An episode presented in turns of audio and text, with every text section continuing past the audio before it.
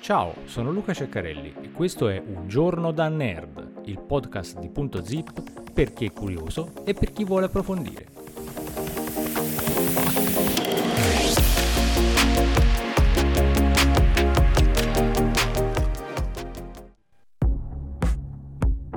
Bentornati, siamo tornati dopo la pausa natalizia.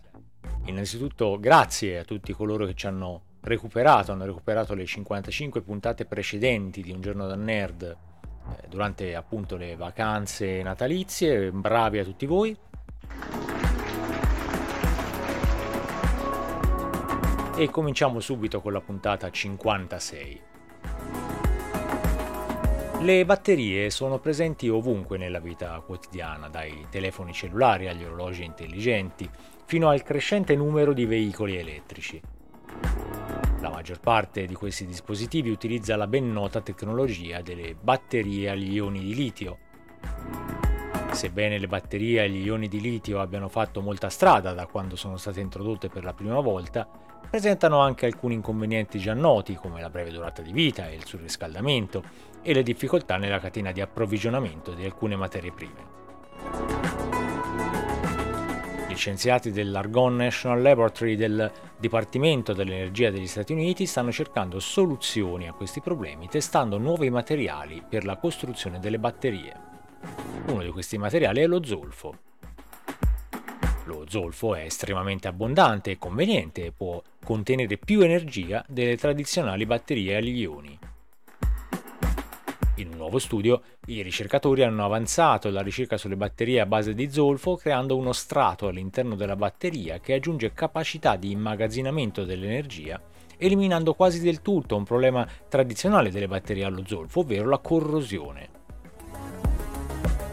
Promettente progetto di batteria accoppia un elettrodo positivo contenente zolfo o catodo eh, con un elettrodo negativo di litio metallico anodo tra questi componenti si trova l'elettrolita, ovvero la sostanza che permette agli ioni di passare fra le due estremità della batteria. Le prime batterie al litio-zolfo non funzionavano bene perché le specie di zolfo e polisolfuri si dissolvevano nell'elettrolita causandone la corrosione.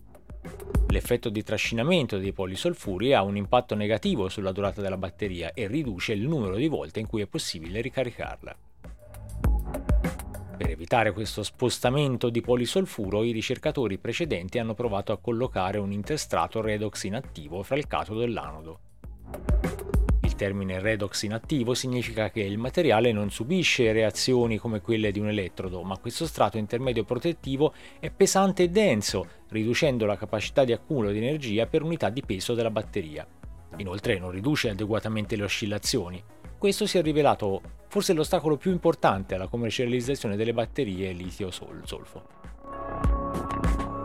Per risolvere questo problema, i ricercatori hanno sviluppato e testato un intercalare poroso contenente zolfo. I test in laboratorio hanno mostrato una capacità iniziale circa tre volte superiore nelle celle litio-zolfo con questo intercalare attivo rispetto a quello inattivo. Inoltre le celle con l'intercalare attivo hanno mantenuto una capacità elevata per oltre 700 cicli di carica e scarica. Gli esperimenti precedenti con celle dotate di stato redox inattivo sopprimevano solo lo shuttling, ma così facendo sacrificavano l'energia per un dato peso della cella perché lo strato aggiungeva peso extra, ha dichiarato William Su, eh, chimico dell'argon e coautore dell'articolo. Al contrario, il nostro stato redox attivo aumenta la capacità di immagazzinare energia e sopprime l'effetto navetta. Per studiare ulteriormente lo strato redox attivo, il team ha condotto esperimenti presso la linea di fascio 17BM dell'Advanced Photon Source di Argonne, una struttura utente dell'Office of Science. Eh, I dati raccolti esponendo le cellule con questo strato e raggi X hanno permesso al team di accertare i benefici dell'intercalare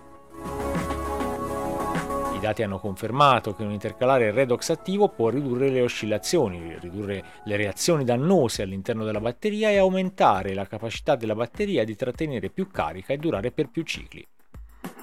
Questi risultati dimostrano che un intercalare redox attivo potrebbe avere un enorme impatto sullo sviluppo delle batterie litio-zolfo, ha dichiarato Wen Qiang-su, scienziato della Beamline dell'APS.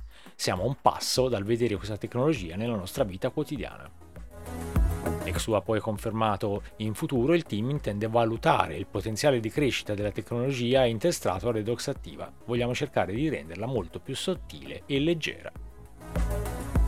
Ricorda se vuoi che puoi seguirci gratuitamente cliccando sul tasto iscriviti, abbonati, segui o quello che trovi sulla tua piattaforma di podcasting. Al prossimo episodio di Un giorno da nerd. Segui Punto Zip, la cultura in un piccolo spazio, su Facebook, su YouTube e sul nostro sito www.puntozip.net.